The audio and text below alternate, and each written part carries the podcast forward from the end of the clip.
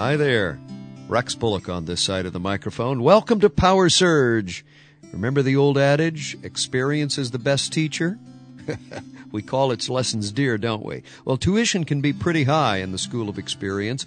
I read about a doctor named T.H. Parke who was the medical officer in one of Henry Stanley's expeditions in Africa. Once, while hacking their way through the dense jungle, the expedition was harassed by swarms of forest bees. Parke told the others that, in his opinion, the bees had no sting. Shortly after, he was stung so badly on his neck that when he finally recovered, he said, Just so, nothing like experience to stimulate reason. I bet. You know, experience has revamped a lot of opinions. Peter is an example. When Jesus told him that he would deny his Lord, Peter was shocked. He was offended. He protested his willingness to go to prison or to death for Jesus. He didn't believe that his courage and love would fail. Well, by sunup the next day, he was a wiser and sadder man, having three times denied Jesus.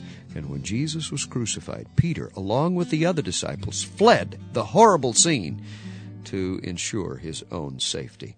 Now, the risen Christ probed Peter's soul with the twice repeated question, Do you love me? And Peter said, I do. And when Jesus told him that he would one day go to prison and death for his Lord, Peter made no affirmation of courage. You know why? Experience had taught him not to rely on his own strength of will.